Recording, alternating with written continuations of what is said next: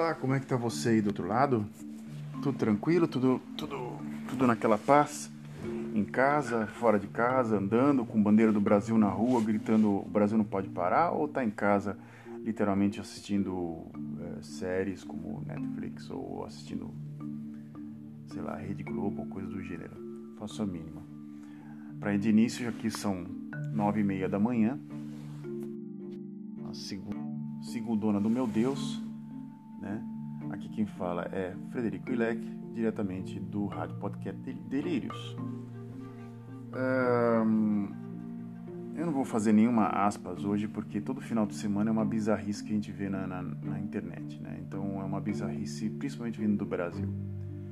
Então palmas às pessoas que são literalmente tão bizarras quanto elas mesmas, assim, de sair e com um caixão na porta da na frente, né, na porta, na frente do Palácio do Planalto, com um Little Hitler com os braços para trás, achando que estavam em comando de alguma coisa, né? E montando um tremendo de um circo uma criança vestida de, de, de, de militarzinho na tropa de tropa de choque e aquilo foi literalmente um parecia um filme do Fellini para mim assim, uma coisa era uma coisa bizarra, acho que nem o Federico Fellini faria tão bizarro daquele jeito. É, beira o patético. E, então deixa. Então a internet deu asas a essas pessoas e que as asas delas provavelmente vão ou não vão ser cortadas ou um dia vão ter muito vergonha do que estão fazendo ou sei lá o que vai, ou como é que está o senso do ridículo atual, né? O senso do ridículo. Mas, uh, primeiro, antes dessa antecipação de alguma coisa, o tema, o delírio de hoje é um delírio pessoal, assim como todos os delírios são pessoais. É a internet e a democracia distorcida. É, eu estava fazendo mestrado, né? Eu tive que parar.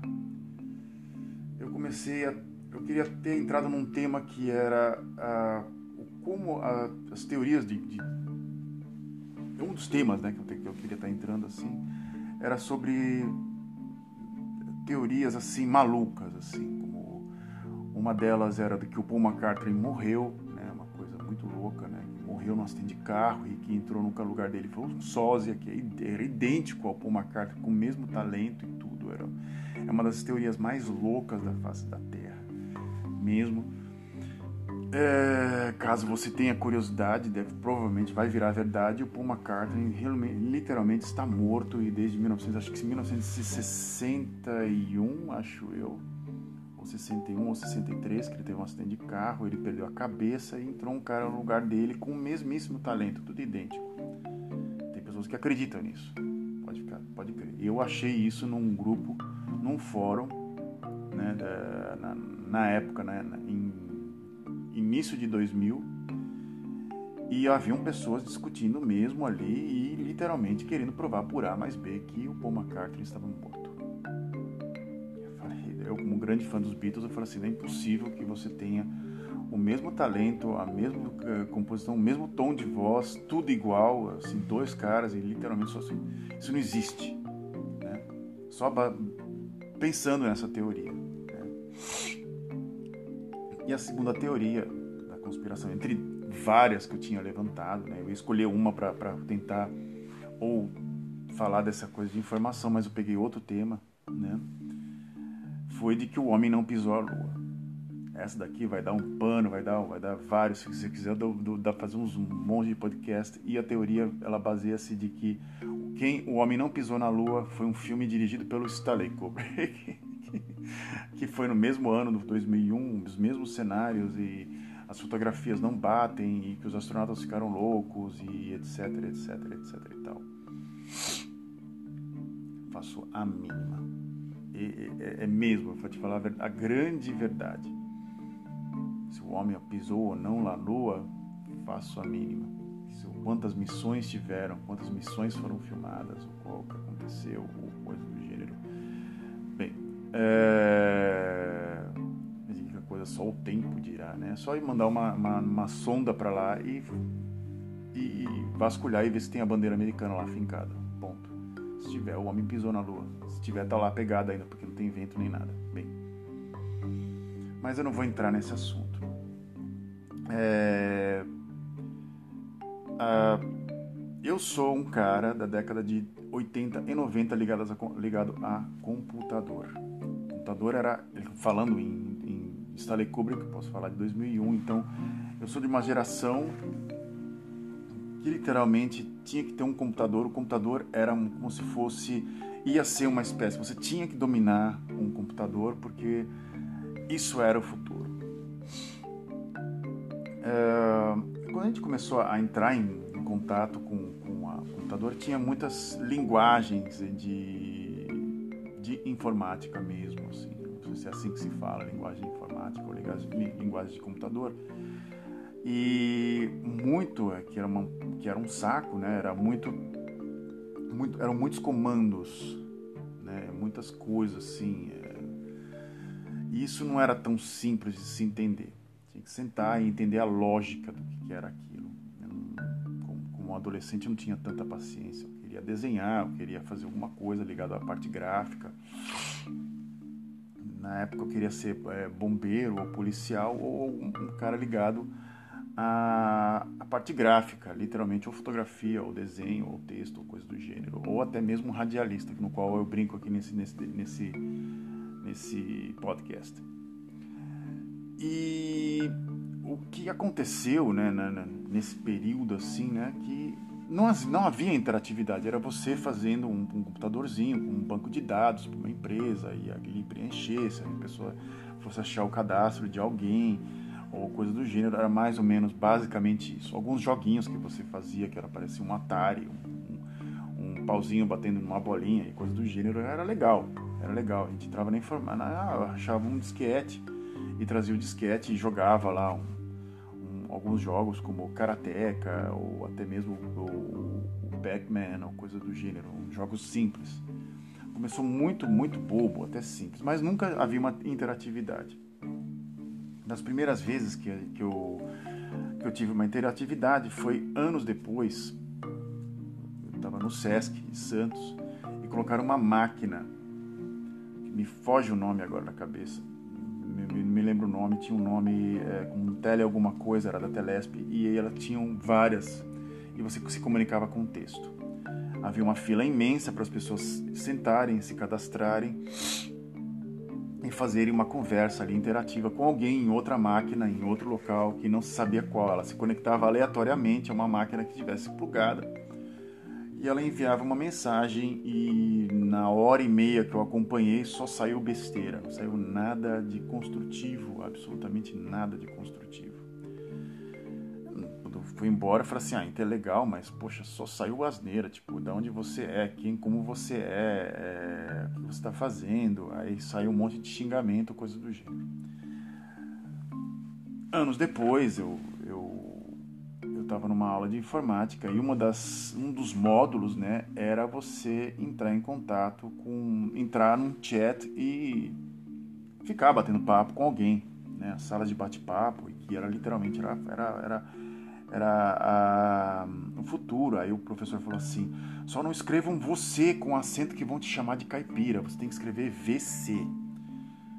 Eu falei: VC? VC aqui na Holanda é banheiro, né? Então era VC, né? Então VC, mas é WC, né? Então o pessoal fala VC. VC tá ok, então você está onde, né? E eu na época falava tu, porque eu sou de Santos, né, cara? Então a gente não fala você em Santos, a gente fala tu, né? Então começou e aí começou um show de asneira, aí eu fiquei muito de saco cheio e eu falei assim, quer saber de uma coisa? Eu vou sair trollando todo mundo aqui nesse nesse nesse chat. E literalmente eu acho que eu não posso me considerar o meu ego assim, né, de em termos de, de em termos de sarcasmo e tiradas assim via internet. Às vezes eu dou um prêmio para mim mesmo, eu pego minha mão direita e esquerda e me autocumprimento, porque às vezes eu solto umas assim que eu falei, caraca, meu, da onde eu tirei isso, né? e na, numa série de tiradas que eu tinha dado nas pessoas que estavam no chat, assim, eu tava literalmente um mega troll ali naquele, naquele, naquele chat, né? Literalmente tirando todo mundo, todo mundo dando risada mesmo. E eu lembro que, que eu escrevi uma coisa, eu escrevia outra completamente birolada, né? Um delírio, né? Já os delírios já estavam ali fluindo ali, né? De repente uh, a internet caiu do, do, do, do servidor do local e o professor falou assim: alguém escreveu alguma besteira porque entrou um hacker aqui e, e, e, bloqueou a nossa internet. Eu fiquei com aquela boca fechada, fechei o chat falei assim: puta, eu vou para casa porque isso aqui é meio carão. Né, que, eu, que eu fiz agora, assim, não falei nada, levantei, então é a primeira vez que eu estou falando depois de muitos anos isso aqui, né, um desabafo, né, e eu falei assim, meu, é, isso aqui, quem foi o, cara, o mal perdedor que fez isso, né, quem foi o mal perdedor que fez isso? Quem foi o cara que fez isso? E aí eu comecei a ver que esse tipo, e que eu, eu, eu, seria agora chamado de um lacrador. Vamos dizer que as pessoas ficam falando que ah, lacrou, né? Lacrador, né? E essas tiradinhas assim, elas uh, às vezes me davam curiosidade, coisa do gênero. Eu entrava com nome satírico, ou entrava com o meu próprio nome mesmo eu comecei a ver que literalmente a internet não era nada para se aproximar das pessoas, e sim para afastar uma das, uma das outras. Era, era quanto mais as pessoas se, se enfiavam dentro da internet, mais elas se afastavam uma das outras. É, como, como eu me formei em comunicação social, né? Então na época existiam esses chats, esses bate-papos é, de alguns, alguns servidores, né, como o UOL, que era o maior, e você escolhia vários temas, e todos os temas tinham um, um intuito só, que era ligado a sexo, vamos dizer assim. Né? Tudo era, tudo era, tudo era sexo, então você, tudo você tinha que fazer, né? basicamente tudo, mas... É, então eu comecei a ver assim, um, um ambiente muito, muito podre dentro da internet. Né? E também, é, além de, de ver outras, outras pessoas desenvolvendo assim, é, é, grupos estranhos assim à minha volta, né? que eram grupos mais underground, assim, não só ligados a sexo, mas também ligados à área política. É, eu sou também uma criança da primeira leva, né, da primeira da primeira geração de democracia. Então via eleições, via uma série de coisas, via o desenvolvimento de uma série. Não havia mais polícia, não havia mais é, perseguição ou coisa do gênero, né? Era um pouco mais aberto, então começou a ficar muito mais aberto, muito mais aberto em termos de de democracia, mas bastante aberto. E aí começaram a surgir uns grupos assim muito estranhos, principalmente pessoas com um pouco mais de dinheiro que achavam que poderiam estar falando aquilo que vem na cabeça.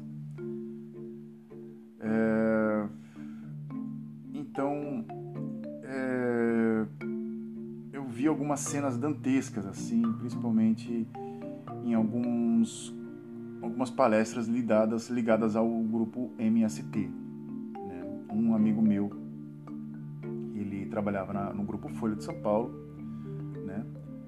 É, o nome dele é Marcelo, não vou falar o sobrenome dele, né? É um cara bas, bastante amigo meu, né? Ele trabalhava no grupo Folha de São Paulo, ele um ótimo jornalista mesmo, assim, muita pegada mesmo, muito boa pegada, muito bons temas também, um cara de nível altíssimo. Ele não gostou de trabalhar no grupo Folha, achou um, um, um grupo muito escroto mesmo. Ele falou para mim, chegou a falar para mim, eu não curti. Ele fez uma, uma espécie de uma reportagem com, com, com Frei Berto, de página inteira. E ele entregou e a, a página diagramada completa na, na, para a redação e a, e a página ia sair literalmente completa. É, E aí pegaram a reportagem do Frei Berto e cortaram na metade, da metade para baixo veio uma publicidade, da metade para cima veio é, a reportagem. Ele falou que as principais perguntas, as principais respostas do Frei Berto foram tesouradas.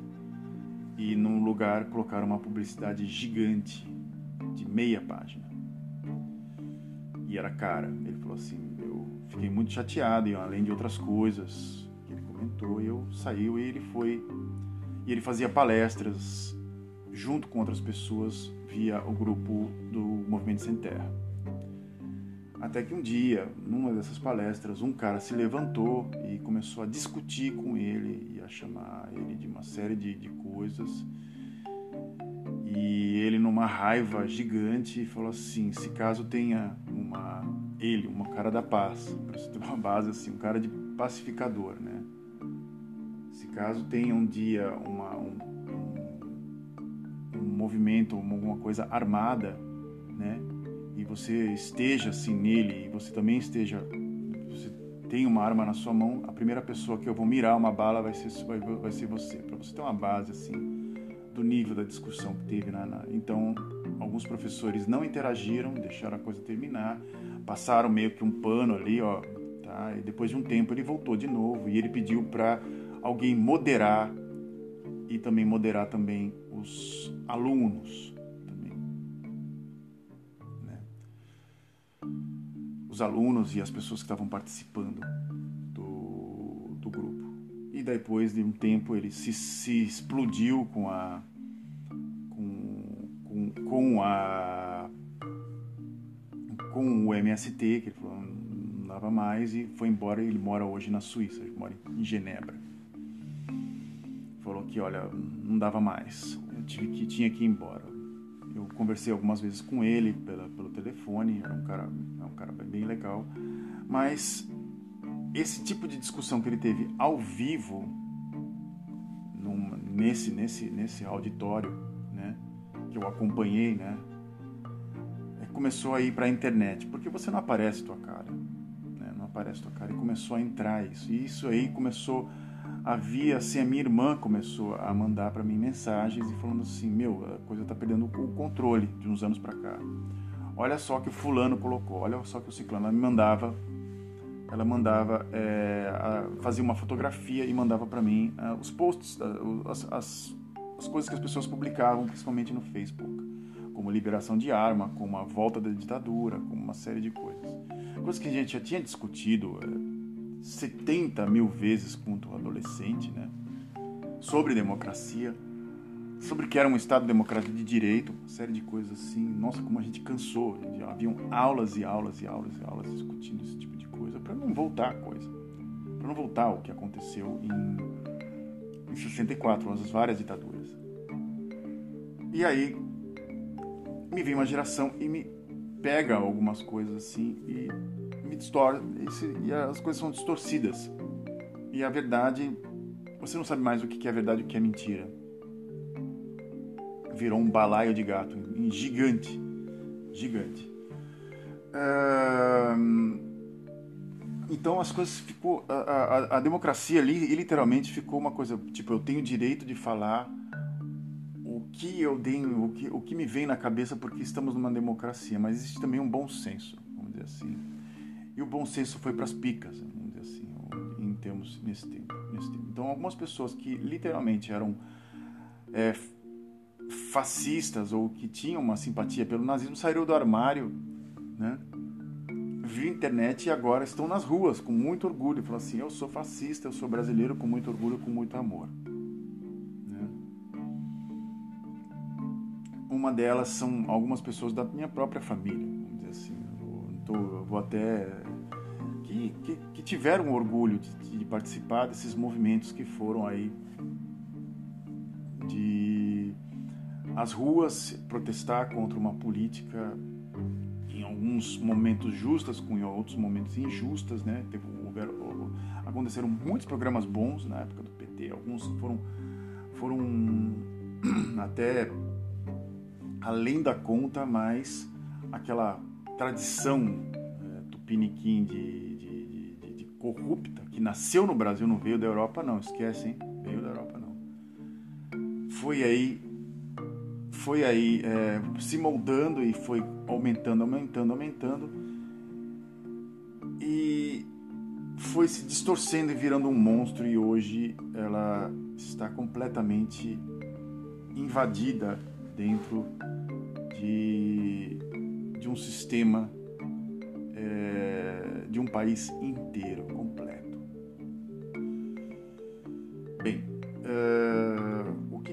meu, meus últimos minutos, assim como consideração do, dado esse tema, o que, que eu vou ter agora com perspectiva para o futuro, literalmente o que vai acontecer. Me parece que é necessário, ou até obrigatório mesmo, um freio às mídias sociais. As mídias sociais precisam frear mesmo toda essa loucura que aconteceu agora. Toda essa loucura. É, eu sempre comento desse livro, né? Que é um livro do Jason Lanier. Jason Lanier é um cara que ligado ao Vale do Silício. Ele criou é, a, a é, Virtual Reality, ou realidade virtual. Um dos primeiros a criar esse tipo de, de mecanismo. É, e ele é um dos, um dos sócios do LinkedIn. Né? E ele escreveu um livro chamado 10 argumentos é, para você apagar a sua mídia social. Eu sempre volto nesse livro, eu sempre releio esse livro mesmo. É, e você tem dos, dos 10 argumentos, né, o, o primeiro que já é mas você perde a sua liberdade. Mesmo você tendo liberdade para você escrever o que você quiser, você perde ela. É, esse é o ponto número um, mas tem 10 aqui, né? E ele levanta com uma maestria muito boa. Esse livro é excelente. Eu vou sempre citar esse livro, eu vou sempre voltar porque é uma espécie de uma cartilha para que você pare com as mídias sociais. Bem, uh, esse é o tema de hoje, a distorção e a, da, que a internet trouxe, a distorção da, da, do, que está acontecendo hoje, o excesso também. Esse tema eu comento, e foi até muito bem comentado, muito bem interessante pela pesquisadora Sonia Leiten, no, num, num, numa das entrevistas, você vai lá e acessa, né, dá, uma, dá, uma, dá, uma, dá, dá uma olhadinha Outro tema que também eu também cito também nessa entrevista também, numa das entrevistas é com Paulo Moura, então é outra entrevista interessante caso você queira também ter, ter também tem interesse, está lá a entrevista que eu fiz com ele, Paulo Moura é um jornalista, um cara dono de uma agência de, de, de comunicação, um dos sócios da Vita Comunicação, né? E o terceiro, que eu também comentei sobre isso, tem, até, é um papo até meio de tiozão entre nós, mas a gente comenta sobre esse tipo de coisa, até entra numa coisa um pouco mais séria, é, com Marcelo Simões. São, foram três entrevistas. Né?